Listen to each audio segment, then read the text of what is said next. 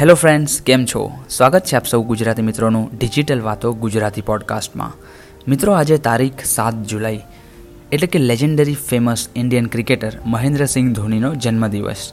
I am sure તમે બધા એમ S ધોનીને જાણતા જ હશો અને કદાચ એમના ફેન પણ હશો બિકોઝ એમણે પ્રાપ્ત કરેલી ઉપલબ્ધિઓ જ કંઈક એવી છે. કોણે વિચાર્યું હશે કે રાંચીના નાનકડા શહેરમાંથી આવેલો છોકરો એક દિવસ ક્રિકેટ રમીને સુપરસ્ટાર બની જશે? ક્રિકેટ ફિલ્ડમાં એમના નામે અસંખ્ય એવા રેકોર્ડ્સ છે કે જે બીજા કોઈપણ સામાન્ય પ્લેયર માટે અચીવ કરવા એ અસાધારણ છે.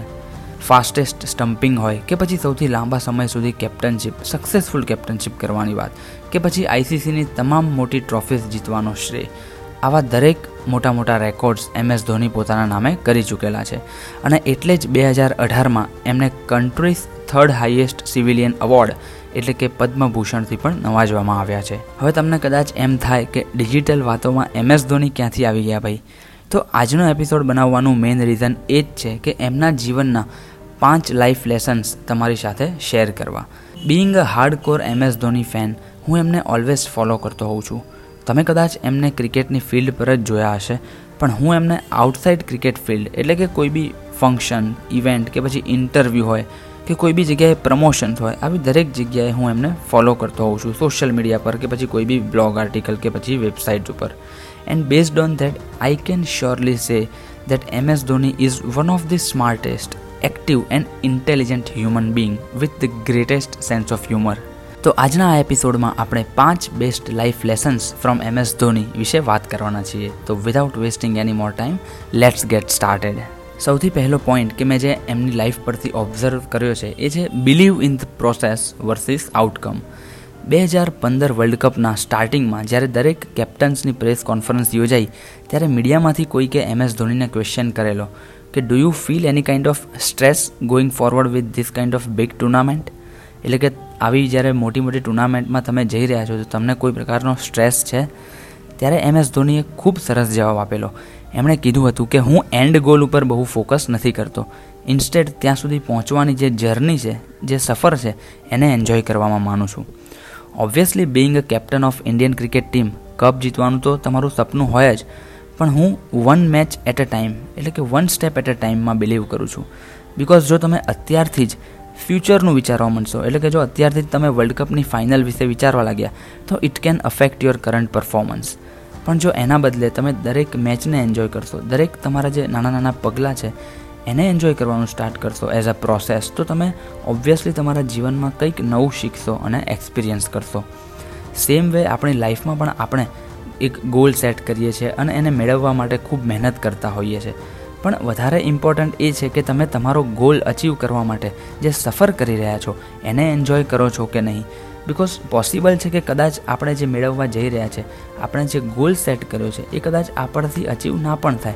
અથવા તો આપણે જે મેળવવા જઈ રહ્યા છે, એ આપણને ના પણ મળે. પણ જો તમે કન્સિસ્ટન્ટલી જે નાના નાના બેબી સ્ટેપ લઈ રહ્યા છો, તમારા ગોલને અચીવ કરવા માટે જે તમે નાના નાના પગલાં ભરી રહ્યા છો, અને જો તમે એને એન્જોય કરી રહ્યા છો, તો ઓબ્વિયસલી તમને એમાંથી ઘણું બધું શીખવા મળવાનું છે. So always enjoy the process or the journey rather than just enjoying or the focusing on the outcome second નંબરનો પોઈન્ટ છે stay cool and live in the present આપણે સૌ જાણીએ જ છે કે એમ એસ ધોનીને કેપ્ટન કુલના નામથી ઓળખવામાં આવે છે. બિકોઝ જનરલી એ ગ્રાઉન્ડની અંદર હોય કે બહાર, નાની મોટી વાતો પર રિએક્ટ કરીને એમનું કુલ ખોતા નથી. અથવા તો પછી આપણે કહીએ કે એમનું માઇન્ડ એક જનરલી ખોતા નથી. એક વખત જ્યારે ટીમ ઇન્ડિયા ઓસ્ટ્રેલિયા કે પછી ઇંગ્લેન્ડના વિદેશ પ્રવાસીથી હારીને આવી હતી ત્યારે ઓબ્વિયસલી દરેક ફેન્સ મીડિયા કે દરેક લોકો ટીમને ક્રિટિસાઇઝ કરી રહ્યા હતા because of obviously their poor performance આવા સમયે ઓબ્વિયસલી પ્લેયર્સના મગજમાં પણ એ જ ચાલતું હોય કે કાશ આપણે સારું પરફોર્મન્સ કર્યું હોત અથવા તો પછી કાશ આપણે જે ભૂલો કરી એ ના કરી હોત. ઇન શોર્ટ દરેકને એમ જ હોય કે ભાઈ આપણે હારી કેવી રીતે ગયા? હાર્યા ના હોત તો સારું હતું. તો આવા જ ટાઈમમાં કોઈક જગ્યાએ, કોઈક ઇન્ટરવ્યૂમાં એમ એસ ધોનીએ એમના જે પ્રેસ કોન્ફરન્સ હતી, એમના એમાં માઇન્ડસેટને લઈને ખૂબ જ સરસ ઉદાહરણ આપ્યું હતું. એમણે કીધું હતું કે I have three dogs at my place who treats me same way whether I make hundred run or I get out at zero એટલે કે મારા ત્યાં ત્રણ ડોગ છે.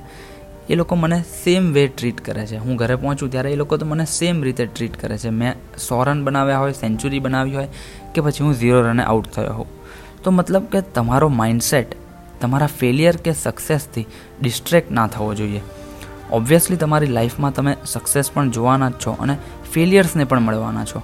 પણ જો તમે બંને પરિસ્થિતિમાં કૂલ રહીને વર્તમાનમાં રહેવાનું ટ્રાય કરશો અથવા તો પછી વર્તમાનમાં રહેવાનું શીખશો, તો તો જ તમે તમારી લાઈફમાં ગ્રો કરી શકવાના છો. તો આ હતો સેકન્ડ પોઈન્ટ કે જેમાં આપણે આપણી લાઈફમાં આવતા દરેક નાની મોટી વસ્તુઓ કે પછી સક્સેસ કે ફેલિયર એના ઉપર ખોટી રીતે રિએક્ટ કર્યા વગર આપણા ગોલ તરફ કન્ટિન્યુઅસલી આપણે આગળ વધતા રહેવું જોઈએ. થર્ડ પોઈન્ટની વાત કરું તો એ છે લીડરશિપ એમ એસ ધોનીને ઇન્ડિયન ક્રિકેટ હિસ્ટ્રીમાં ટોપ સક્સેસફુલ લીડર્સની શ્રેણીમાં મૂકી શકાય because of his obvious leadership skills કેપ્ટનને leader ત્યારે જ કહેવાય જ્યારે એ ફ્રન્ટથી લીડ કરતો હોય. તો એમ એસ ધોનીની કરિયરમાં મેં ઓલવેઝ જોયું છે કે જ્યારે પણ ટીમની હાર થઈ હોય કે પછી જ્યારે મિસ્ટેક્સ સ્વીકારવાની વાત થઈ હોય તો ત્યારે એમ એસ ધોની ઓલવેઝ આગળ આવીને એ એક્સેપ્ટ કરે છે. અને જ્યારે વિક્ટરીની વાત હોય એટલે કે જીતનો જશ અપાવવાની વાત હોય. તો એમએસ ધોની આખી ટીમને આગળ ધરે છે. આપણે ઘણીવાર ટીવી પર જોયું છે, એ બે હજાર સાતનો ક્રિકેટ વર્લ્ડ કપ હોય કે પછી બે હજાર અગિયારનો. જ્યારે જ્યારે ટીમ ઇન્ડિયા કોઈ મોટી સિરીઝ એમએસ ધોનીની કેપ્ટનશીપમાં જીત્યું છે, ત્યારે MS Dhoni as a captain એ ટ્રોફીને લઈને તરત જ ટીમના યંગસ્ટર્સને સોંપીને સાઈડ થઈ જાય છે. તો આપણે પણ જો એક સારા લીડર બનવું હોય તો રિસ્પોન્સિબલ અને અકાઉન્ટેબલ બનવું પડે અને આપણી ટીમને અપ્રિશિએટ કરીને એમની પાસેથી બેસ્ટ કામ કેવી રીતે લેવું એ શીખવું જોઈએ. ફોર્થ પોઈન્ટ છે strong self belief strong self belief રાખવો એ એક કોન્ફિડન્ટ અને સક્સેસફુલ માણસની નિશાની છે. એમ એસ ધોનીના કરિયરમાં થ્રુ આઉટ આપણે જોયું છે કે એ ઓલવેઝ એમના સેલ્ફ ઉપર વિશ્વાસ રાખીને છેલ્લા બોલ સુધી ફાઇટ કરવામાં માને છે. આપણે ઘણી બધી મેચિસ એવી પણ જોઈ છે કે જેમાં ઇમ્પોસિબલ અને લગભગ હારી ગયા હોય એવી કન્ડિશનમાંથી પણ એમ એસ ધોનીએ આપણને અથવા તો પછી ટીમ ઇન્ડિયાને બહાર લાવીને કમબેક કરાવવાનું ટ્રાય કરેલું છે. તો મતલબ કે આપણી જાતમાં વિશ્વાસ હોવો એ ખૂબ જ જરૂરી છે. અને એટલે જ તો સાહેબ હમણાં બે હજાર ઓગણીસની વર્લ્ડ કપ સેમિફાઇનલમાં જ્યારે ટીમ ઇન્ડિયાની સાત વિકેટ પડી ગઈ હતી અને તેમ છતાં જો આખું ઇન્ડિયા એક આશા રાખીને બેઠું હતું કે ભાઈ હજી પણ ટીમ ઇન્ડિયા જીતી શકે છે, એ કોઈના લીધે હોય તો એ હતા only M S Dhoni obviously at the end કદાચ આપણને જે જોઈતું હોય એ રિઝલ્ટ ના મળ્યું હોય. પણ જો આપણે છેક સુધી લડ્યા આવીશું તો આપણને સો ટકા સંતોષ જરૂર થશે કે આપણે આપણાથી થાય એટલા એફર્ટ્સ જરૂર લગાવી દીધા. તો યસ અગેન લાઈફમાં ગમે તેવી પરિસ્થિતિ હોય, પણ જો તમે એનો સ્ટ્રોંગ સેલ્ફ બિલીફથી સામનો કરો છો, તો તમે એને ડેફિનેટલી સક્સેસફુલી સર કરી શકો છો. અને લાસ્ટ પોઈન્ટની વાત કરું, તો એ છે don't care about others when you are doing what you love બે હજાર અઢારની આઈપીએલ ટ્રોફી જીત્યા પછી એમ એસ ધોનીના, એમની ડોટર્સ સાથેના ફોટોસ લોકોએ ખૂબ શેર કર્યા હતા. તમે વિચારો તો ખરા, એક બાજુ આઈપીએલ જેવી મોટી ટ્રોફી જસ્ટ જીત્યા હોઈએ. આખી ટીમ ટ્રોફી લઈને ફોટો સેશન કરાવી રહી હોય. અને ત્યારે એમ એસ ધોની એમની નાની દીકરી સાથે બીજી જ બાજુ રમી રહ્યા છે, મસ્તી કરી રહ્યા છે. બીજો એક એક્ઝામ્પલ આપું તો બે હજાર ઓગણીસમાં જ્યારે આખો દેશ મીડિયા એમ એસ ધોનીના રિટાયરમેન્ટ ઉપર ચર્ચા કરી રહ્યો હતો, ત્યારે ધોની પોતે દહેરાદૂન ખાતેના એમના ફાર્મ હાઉસમાં ફેમિલી સાથે ક્વોલિટી ટાઈમ સ્પેન્ડ કરી રહ્યા હતા. એ સિવાય એમનો બાઇક પ્રત્યેનો પ્રેમ હોય કે પછી આર્મીમાં જઈને પ્રોફેશનલ ટ્રેનિંગ લેવાની ઘટના. દરેકને ઓબ્ઝર્વ કરીને આપણે સો ટકા એટલું તો શીખી જ શકીએ છીએ કે જો આપણે આપણી લાઈફમાં આપણને જે ગમે છે, અથવા તો પછી જે આપણા શોખ છે, એ બીજા શું કહે છે એની ચિંતા કર્યા વગર ડેફિનેટલી પૂરા કરવા જ જોઈએ. તો મિત્રો, આ હતા પાંચ best life lessons from the life of M S Dhoni I am sure કે તમને આ પોડકાસ્ટ એપિસોડમાંથી ઘણું બધું શીખવા મળ્યું હશે.